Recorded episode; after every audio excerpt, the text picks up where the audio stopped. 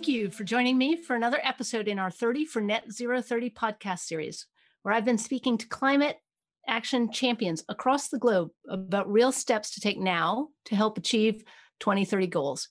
Today, I'm very pleased to be joined by Suvi Collin, legal counsel at Mandatum Life Insurance, who has extensive experience in sustainable financing and joins us, in fact, from the Nordic. So, Suvi, you are our first Nordic guest into the series. So, um, n- no pressure there, but but welcome. Um, and can you just give us a little background about yourself and your work, maybe to start off? Thank you, Anna Marie, and thanks for having me. Yeah, uh, I'm with a background. I'm a, I'm a legal counsel at a, at a Finnish life insurance and asset management company, Mandatum. My background is, is in law. I actually used to be a tax lawyer and now for the past few years, the main focus area of my work has been EU sustainable financing legislative framework, which as you all know is, is a quite extensive um, practice. So my key focus area has been the implementation of this legislation into Mandatum's business operations. Um, so in a nutshell, you could definitely say that the legislative side of sustainability is, is my focus area and my, my main area of interest at the moment as well. So you're the you're the one at the at the coal face dealing with the thousands of pages um, uh, that are being published around the EU around sustainable finance.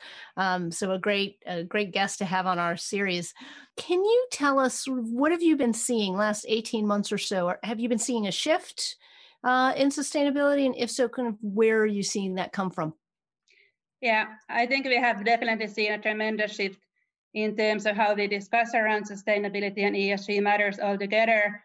Um, so if ESG and sustainability used to be maybe a bit of marketing matter or a brand matter or a communications matter, um, especially at the finance sector, it has become more and more of a compliance matter. So like you said, it is thousands and thousands of pieces of legislation um, really covering all aspects of financial institutions operations from sales and marketing to investment decisions and disclosures.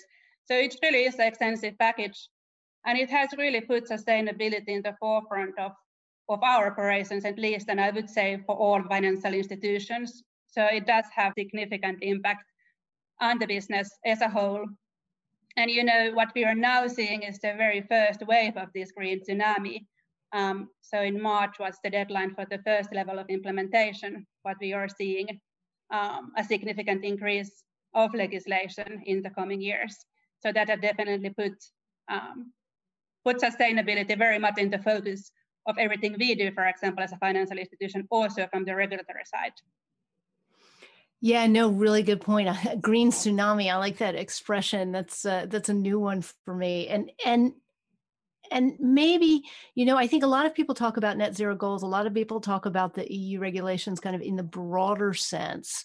Um, but you're really implementing it like through the organization which is i think a much more um, complicated process than people might have originally thought. I mean can can you compare that against anything else uh, any other regulatory change projects that you've been doing in the past and whether whether it's kind of more or less? Yeah that's actually a very good question because i just compared to this piece of legislation to aml legislation um, 10 years ago which really also was was a huge burden in a way and also kind of changed um, the regulatory landscape there but I actually think this is much more interesting because it is not only a compliance matter, is it? So, you know, we do have the compliance side and we have this kind of extensive piece of legislation, which still has, uh, you know, the communications aspect, the brand aspect, the strategic aspect. So it is not only a legislative exercise, even though it does also have kind of the compliance edge to it as well. Um, and that's kind of what makes it quite interesting is actually like who should be in kind of charge of the legislation and implementing it. It is definitely not only something you do from the compliance perspective, but it also does have huge impact on the strategies of financial institutions and also kind of client facing impact as well.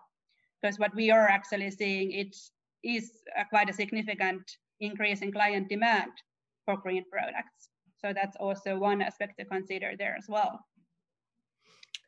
Fascinating. So, so one side is the regulatory kind of kind of push maybe and and another is the investor interest um, i don't know which is the push and the pull on that one but um, but very interesting to see how those two are interconnecting in in what you do is there to be one one one thing maybe one specific action or one one kind of uh, type of approach that needs to um, happen do you think in the next couple of years to to really um, be a game changer around you know delivering on net zero and delivering sustainable finance?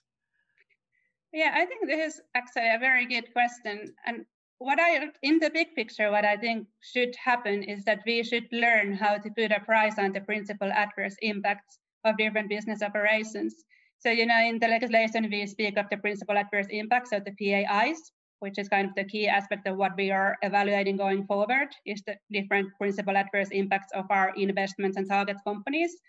Um, and what really should happen is, is that we should learn to put a price on them. So as you know, at the moment, there really isn't a way or any, any legislation, for example, that would require companies to disclose their impact on sustainability and on, on for example, climate goals.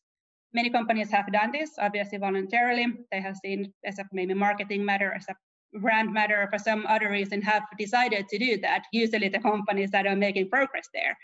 But there really hasn't been any obligation to do that so far, which um, has maybe left a situation or uh, resulted in a situation where the negative impacts of different business operations hasn't really been accounted for in the valuation of different companies.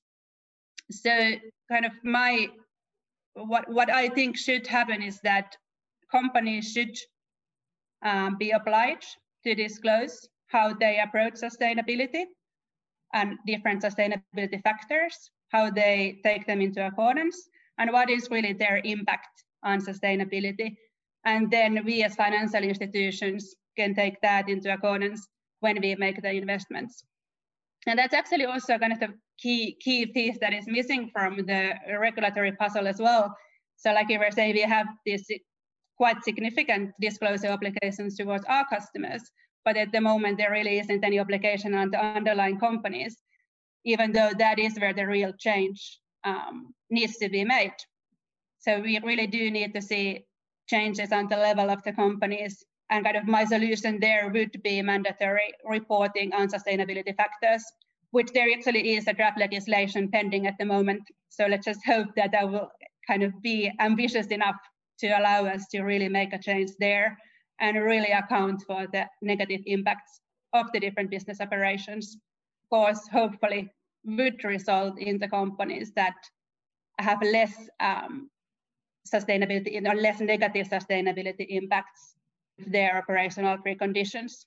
My my one key aspect that I would like to see in the upcoming months and years, and what is missing um, in terms of who, who should do this, um, obviously in the European context, I do think it's the European legislator.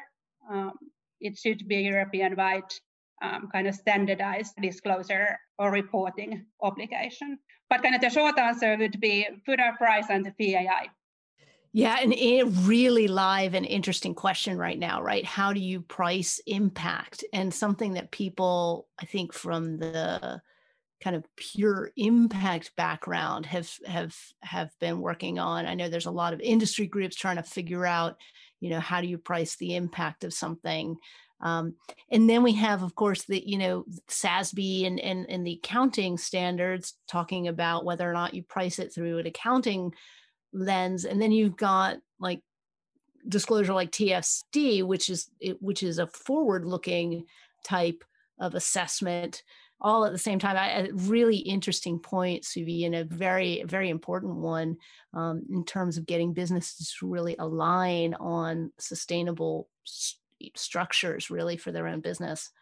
Are you seeing any movement in terms of how people are approaching the, the these uh, requirements and these thoughts around sustainability between is it is it does it continue to just be a compliance aspect of business yeah i think we have definitely seen quite a shift there so you know first coming from communications brand building then compliance and risk management And now it's more and more becoming a key strategic matter and really a way of value creation, which really is the most fascinating part of the change.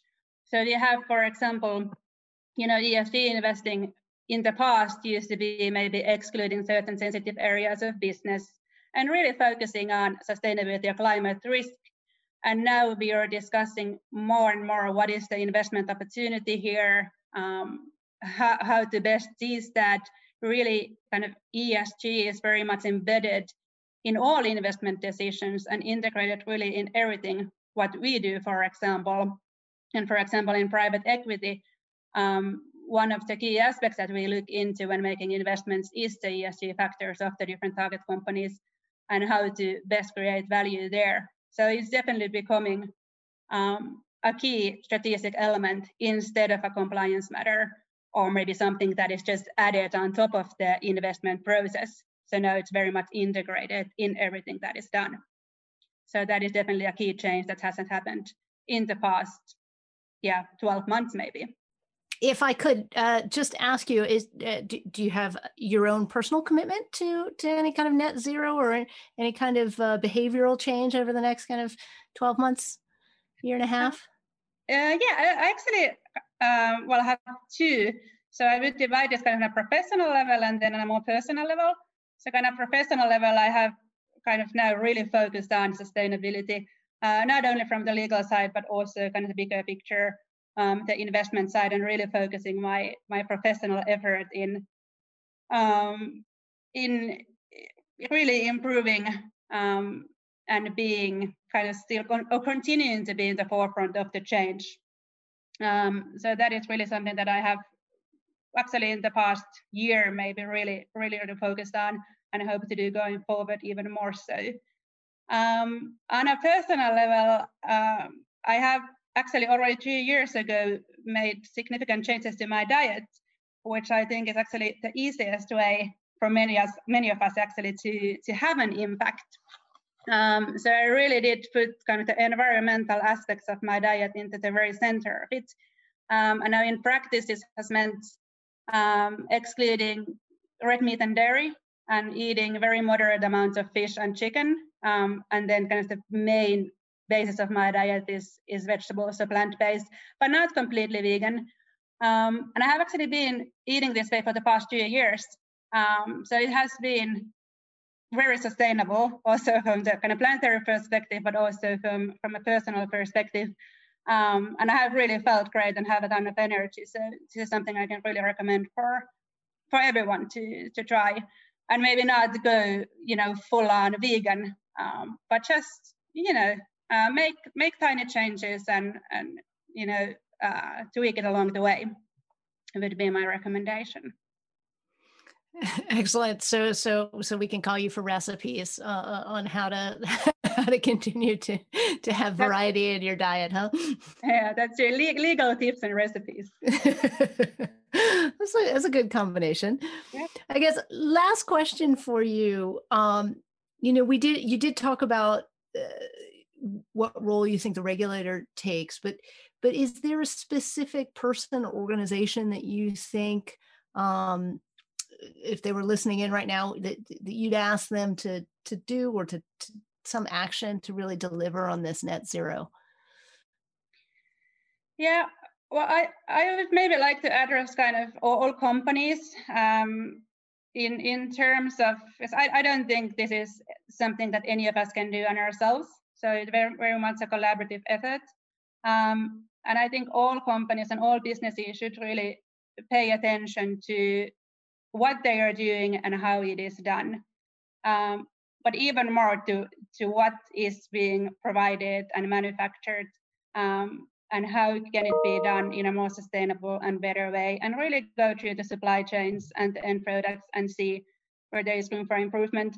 And I actually have one very practical tip um, also coming from the legislation um, because we do have now the kind of principal adverse impact indicator list uh, provided by the European legislator, which actually really has a list of indicators, including, for example, CO2 emissions, um, uh, areas of business kind of located in biodiversity sensitive areas in terms of biodiversity, um, board composition, a lot of different indicators um, that measure the sustainability impact of the companies.